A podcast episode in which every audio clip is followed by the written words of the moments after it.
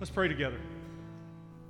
Father, we thank you for the day that you have blessed us with, for a day that we can join together as family and friends to celebrate the joy that came into this world as a tiny baby boy. Father, I pray we feel your presence this morning, that you will move in this place. But, Father, not just in this place, but wherever Christ followers have joined across this world to celebrate you today. May you move in and through so that lives are touched, lives are changed, so that we're different when we leave than when we came in. It's in the name of Christ our Lord and Savior we pray. Amen. Good morning. Glad to see you. I want to welcome you to Capital City. If this is your first time worshiping with us, whether in person or online, we're glad that you've chosen to jump on with us today and be a part of our uh, worship. Again, if you're on Facebook Live or maybe at our website, we're glad that you're uh, choosing to join with us online today. Again, great just to have everybody with us. Th- this past week, I posted this question on my Facebook page. If you had to describe Christmas in one word, what would it be? Some of the responses you can see up there. Here, here's some of the lists that I got. I got the word Jesus, hope, love, family, peace, Savior, Christ, freedom, beach. Never thought of that one before. The credit card bill, that's more than one word, but I won't give Chris Arnold a hard time for that one. Stressed, rescued. And you know, many of those words we find in the songs that we sing or that we hear sung at this time of the year. Have you ever noticed that many of the songs that we sing have the word joy in them? Some you heard a little bit earlier. There's joy to the world, the Lord is come. There's, Oh, come, all ye faithful, joyful and triumphant. There's shepherds, why this jubilee? Why your joyous, strange prolong? Good Christian men, rejoice.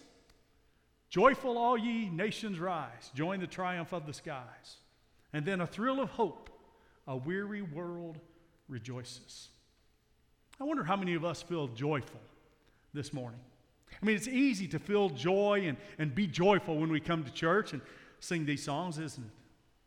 William Willimon, the former dean of the chapel at Duke University, says that joy can be a challenge to the church. I mean, some days it can be tough finding joy and having joy in the church at this time of the year, and especially this year, right? I mean, let's be honest 2020, for the most part, has stunk. Our world can't wait for the next 18 days to go by in hopes that 2021 is going to be a better year. This year, our, our contact with others has been limited. Hugs and, and handshakes have been replaced with fist bumps and elbow touches. We're discouraged from going places. Kids are struggling with virtual learning. People are losing their jobs. Business owners are wondering how much longer can I stay afloat? And loved ones have passed away. Even with Christmas less than two weeks away, the, the quote unquote most wonderful time of the year, it's not always easy to feel joyful and be joyful, is it? I believe part of our problem is that we've got the wrong idea about joy.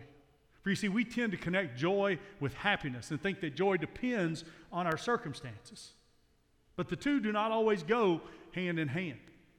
In my opinion, happiness is an emotion that comes and goes based on a feeling that you're having for a, for a period of time. I mean, we're happy when our team wins. We're happy when we receive a gift. We're, we're happy when our kids do well in school or, or perform, perform well at their, at their game or their dance recital or whatever it might be. But joy isn't based on an emotion which comes and goes, but instead a, a mindset. You have to choose joy. You have to choose to be joyful regardless of what is going on in you or around you. Kay Warren, in her book Choose Joy, writes these words. She says, If we're going to experience joy in this lifetime, there's only one possible way. We have to choose it. We will have to choose it in spite of unbelievable circumstances. We will have to choose it in the middle of a situation that seems too hard to bear. We will have to choose it even if our worst nightmare comes true. James, who was the brother of Jesus, shared these words with us in his book that can be found in the New Testament. He said, Consider it pure joy whenever you face trials of many kinds. Choose joy, is basically what he said. I don't know about you, but trials have never brought a lot of joy to my life. Do they you? As we continue in our Christmas Unwrapped series this morning, I hope that we can get a glimpse of where our joy should come from. And not just at Christmas time, the most wonderful time of the year, but, but all the year through. If you have your Bible, or maybe you've got a, a Bible app on your phone, I invite you to join me in the second chapter of the book of Luke that can be found there in the New Testament. We'll also have the words on the screen here in just a few moments. This is a book that was written by a guy who was a, who was a well known doctor in the early church. But now, before we get to that, let me see. Have you noticed the craze that is taking place in our country the past five to 10 years with these baby reveal events? You know, mom and dad usually don't know what they're going to have, what the child's gender is going to be, until they open this box and out, out floats all of these colored balloons of pink or, or blue based on what they're having. Or, or they bust a pinata and out falls all of these colored toys or, or pieces of candy that, that tell them what they're going to have. Or, or they shoot something that then explodes into a, to a color of blue or pink, and they find out what they're going to have. Check out this video. This is one of my favorite gender reveal videos that I found on social media a few weeks ago.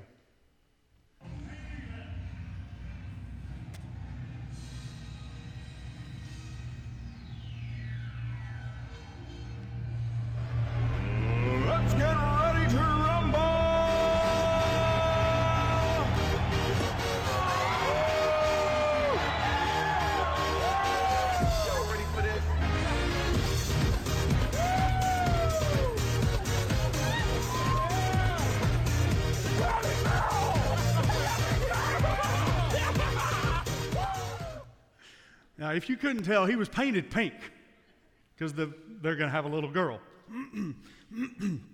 I'm hoping that Ashley will let me do that when we find out we're going to have a grandchild. I doubt it'll happen, and I would say Savannah and Olivia would not be very happy if I were to choose to do something like that. Maybe you can pull that off, Richardson, one of these Sundays. I mean, one of these years. You know, over the past few years, these things have gotten to be pretty creative with people are coming up with. But I don't think anything compares to the baby reveal that took place here in Luke chapter 2. Let's look at it this morning. Luke 2, verse 8. And there were shepherds living out in the fields nearby, keeping watch over their flocks at night. An angel of the Lord appeared to them. Now, that right there, folks, is one heck of a baby reveal, isn't it? I mean, I don't care what you come up with from this from that day forward, you're not going to top an angel showing up to say, a baby's coming. And Luke writes, And the glory of the Lord shone around them, and they were terrified. I mean, wouldn't you have been? I know I, I know I would have been. But the angel said to them, Do not be afraid. You ever wondered what the shepherd's response was when, when they heard that statement? Do not be afraid. Oh, okay. It's just an angel. No big deal. As they get up off the ground and dust themselves off. And then the angel shares this news I bring you good news that will cause great joy for all the people. I bring you good news that will cause great joy for all the people. I'm guessing these poor fellows, these shepherds, had, had no clue what that angel was talking about when he made that announcement. But then I wonder if when they heard the news, that if it triggered something that maybe they had remembered learning about when they were little boys. Check out the good news that the angel gave to the shepherds. And I pulled this verse from the King James Version. Here the angel says, For unto you is born this day in the city of David a Savior, which is Christ the Lord. I bring you good news that will cause great joy for all the people. For unto you is born this day in the city of David a Savior, which is Christ the Lord. I think there's some great joy that can be found in just that one verse that I'd like for us to unwrap in our time together this morning. We're going to look at four different three word phrases from this verse. Here are the first three words that I want us to look at born this day. Two things I want you to notice concerning this event. First is that there were no miracles associated with the physical birth of Jesus Christ. The miracle actually happened nine months prior to his birth when God sent the angel to Mary and told her that she was going to have a baby. That right there was an enormous miracle which has never been repeated in the history of the world. Now, I'm guessing that Mary's pregnancy was similar to the majority of pregnancies that take place in our world leading up to that night in Bethlehem when she gave birth to her baby that she would name Jesus.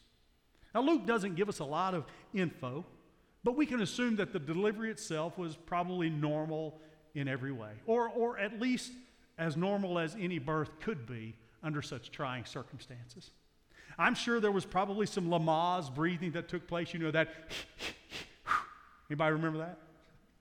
I'm sure there was some, some twisting and, and turning, you know, there as, as Joseph tried to help Mary get comfortable in that makeshift bed. And I'm sure Joseph's name was thrown about in some very unflattering ways throughout that process. Par for the course, right, dads? Did you know that there were 3.75 million babies born in the United States last year? Some were born in cars on the way to the hospital. Some were born at their homes because that's what mom and dad wanted. Some were born in stores or restaurants, and some in an ambulance as they tried to get to the hospital. Normal births that happen in extraordinary circumstances. And the birth of Jesus falls into that category a true event that took place in a somewhat normal way, but in a very abnormal situation. And it's also important to note that phrase, born this day, means that this birth really happened. You know, last week we looked at real people who lived and died that were connected to Jesus, that's found in Matthew's book. And today, Luke gives us a real event that took place that could not be disputed. Now, we don't know the exact date of this birth. I mean, I saw reference to Jesus' birth being connected to days in March, days in April. Heck, September the 11th was even listed as one of the days that Jesus was born. But most scholars will tell you it probably was not December 25th. The actual day isn't really that important. What's most important is that this day is not a fairy tale. It's not make believe, it's not a made up story. This is an event that the church has always professed its belief in. If this birth didn't take place, then why did Herod, who was a real person, call for the killing of all the boys under the age of two upon hearing of this birth? Herod was a ruthless ruler who did everything he could to eliminate those who might threaten his throne. And that's what concerned him when he heard about this newborn king. So, born this day points to an actual event that took place and that's recorded in history by multiple sources. Here's our next set of three words City of David. This city that the angel is referring to is the town of Bethlehem, although some searches on the internet take you to the city of Jerusalem. Modern day Bethlehem is a tourist hotspot for Christians who want to travel and visit the Holy Land. Tourism is actually now the major industry that takes place in Bethlehem. And there are two popular sites that most people want to visit when they go there. There's the holy site of Rachel's tomb. She was the wife of Jacob, who we mentioned last week in Jesus' family line. And, and she had two sons, Joseph and Benjamin. You might have heard of Joseph and the Technicolor Dreamcoat. Stories about him, her son. And then there's the Church of the Holy Nativity. The church was commissioned by Constantine the Great after his mother visited there. It's considered to be the actual birthplace of Christ. As you can imagine, visiting the town today would probably be drastically different from the town that Joseph and Mary came to when Jesus was born. In 1867, Phillips Brooks, former bishop of Massachusetts, visited the Holy Land during the Christmas season. Upon his return, he wrote the words to a song, which the following year was set to music by his choir director at his church for their Christmas Sunday school service. It's a carol that we still sing today. Words you're familiar with, I'm sure. O little town of Bethlehem, how still we see thee lie. Above thy deep and dreamless sleep, the silent stars go by. In 1867, I'm sure Bethlehem was drastically different from the day it was that Jesus was born, and probably even more so today than it was in 1867. Bethlehem is called the city of David because this is where David, King David, remember that name from our genealogy last week? This is where David grew up. My guess is that David probably took care of his father's sheep out in the fields outside the city of Bethlehem, just as these shepherds were doing on the night that the angel appeared to them. 700 years before this night, God had spoken through the prophet Micah and declared that the Messiah would be born in Bethlehem. I shared this verse last week, but let me do so again this morning, if you will. Micah chapter 5, verse 2, the prophet wrote, But you, Bethlehem Ephrathah, though you are small among the clans of Judah, out of you will come for me one who will be ruler over Israel, whose origins are from of old, from ancient times. You notice that phrase, though you are small among the clans of Judah?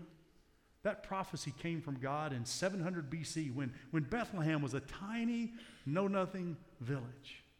Bethlehem would have never been on the top 10 list of hot spots to visit in Israel. And when Jesus was born in Bethlehem, Bethlehem was still off the beaten path. But all the Jews knew that the Messiah would be born there. And I wonder if when the shepherds heard the angel make that announcement, that they began to put two and two together. For they had been taught about his coming since they were little boys. How do we know about this? Matthew gives us an account of this story in chapter 2 of his book when he tells us that when the Magi came to Herod in Jerusalem, they asked, Where is the one who was born King of the Jews? We saw his star when it rose, and we've come to worship him, they said. Where is the King of the Jews? Where has he been born? Matthew tells us that Herod called the religious leaders together, that, the, the Jewish religious leaders, that is, and, and he asked them the same question. He says, Where has the King of the Jews been born? They told him that it was supposed to happen in Bethlehem because that's what the prophet had, had written about 700 years before. And that's what I mean by, by the fact that all the Jews knew. God had already told them exactly where the Christ child would be born. There was no secret about it at all.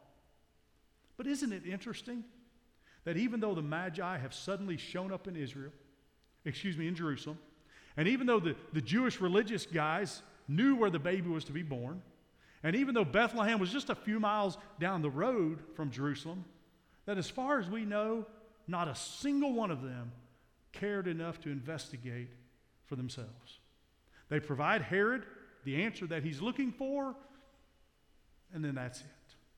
They were totally indifferent to the birth of the Messiah. I mean, can you believe that? That the ones who had been waiting for his arrival missed the most important event in all of the world. But check out how the shepherds respond. They start putting two and two together. When the shepherds heard the good news that the Messiah had been born, they responded by saying, Let's go straight to Bethlehem. The Jewish leaders knew the truth, they had studied it, they had taught about it, they had anxiously awaited the arrival, but they did nothing when the Magi shared the news. The shepherds, they weren't as smart. They hadn't spent as much time studying it, but what they had been taught, they believed. And they took off immediately to Bethlehem. So when we read City of David, we should remember that Jesus was born in fulfillment of a prophecy made 700 years earlier. And it also should remind us that knowledge, knowledge, is, knowledge alone is never enough to save us. It's not what you know, but it's what you do with what you know that makes the difference. Because the gospel is not just good advice, it is good news. And it is something that must be believed in and responded to. So we know it happened, born this day. And we know where it happened, the city of David. And then the angel gives us three words to describe who was born Savior, Christ, Lord. Darrell Bock, in his commentary on Luke, says that the titles the angel uses for the, for the newborn child are significant. Savior, he says, reflects the call of Jesus to deliver his people, as Mary and Zachariah's hymns had declared in the first chapter of Luke's book. The world at that time desperately needed a Savior, and our world desperately needs a Savior. As I shared last week, we, we didn't need another teacher. We hadn't listened to all the ones who had come before him. And what they and what we needed, we got that day when Jesus was born. As the angel stated, give him the name Jesus, for he will save his people from their sins. Knowing that we had someone who was willing to take our place and save us should bring us joy. Bock then wrote, Christ is the Greek term for the Hebrew version anointed one and is indicative of his role as the promised Messiah. His coming had been told about for centuries. The Jews had, had anxiously awaited his arrival. Their only problem, he didn't come like they thought he would. And he didn't do what they thought he would do or what they thought he should. And even though he didn't do what they wanted and he doesn't do what we want, he is still the Christ, the Messiah.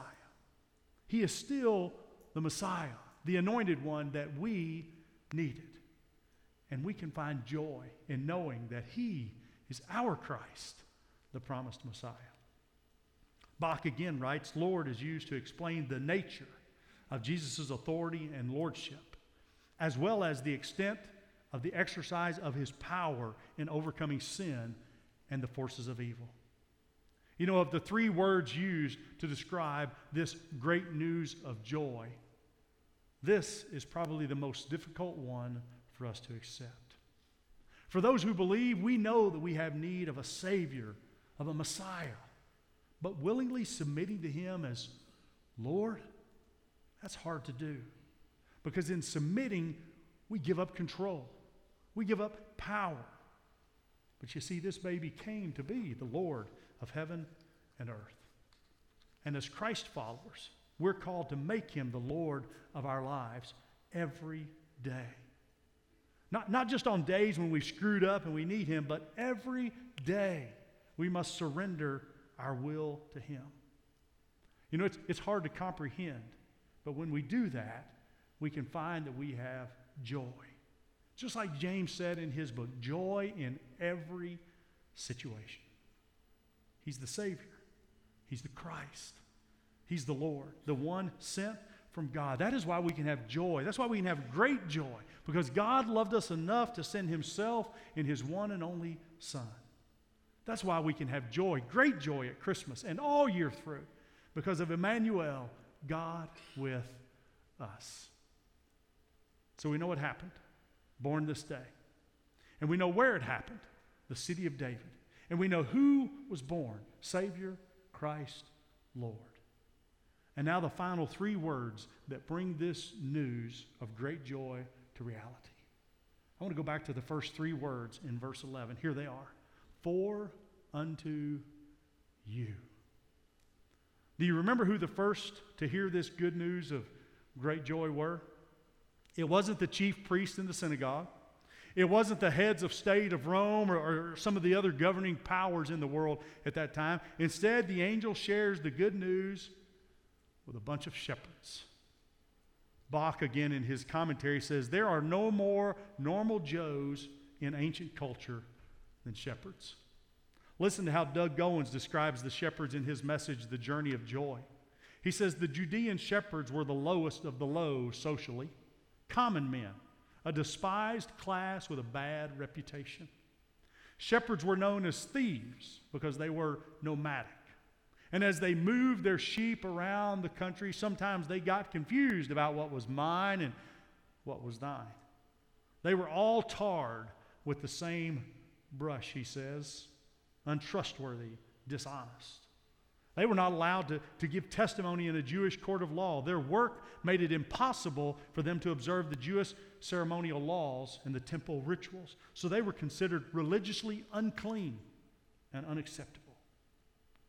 It's pretty amazing to think, he writes, that this heavenly invasion, this unbelievable baby gender reveal event came to such social outcasts.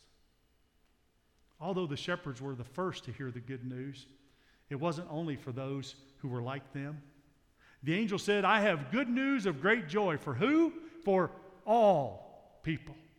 Not just a few, not, not just some, not if you're rich or if you're poor, not if you're smart and educated and have a degree, not if you're black or brown or white. I have good news for all people. Do you realize that you and I are a part of the four unto you? Although it was written almost 2,000 years ago, this announcement of good news of a Savior, of a Christ, of a Lord is for you and me as well. Regardless of where we've been, regardless of what we've done, regardless of where we are right now. You and I are the you that this announcement was made for. You believe that? Christmas is going to be here in 12 days. I hope you're going to get together with your family and share gifts with one another. I'm sure some of your kids are counting down the days until Christmas gets here. I, I heard someone proclaim at my house earlier this week that they couldn't believe that their stocking didn't have some stuff in it already. She then, on, she then went on to say, Well, you know I'm going to look when I see something's in there, don't you? I think she's even been known to secretly unwrap her presents when no one's home so that she knows what she's going to get on Christmas Day. When you receive your gifts this Christmas, what will you do? Will you just leave them laying around, admiring the beautiful wrapping that someone did for you? What use is a gift that's never opened? 2,000 years ago, God sent all the people. God sent all the people the greatest gift.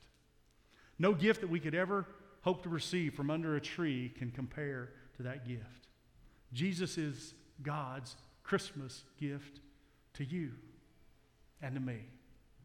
But, folks, we will never experience joy. We will never experience great joy until we personally receive God's gift, the Lord Jesus Christ. Good news that must be responded to. And one way or the other, we will respond. Do you want joy? Do you want great joy in your life? It can be had, but you have to choose. And you can only do that when you receive the gift that God sent many, many years ago. Fear not, the angel said.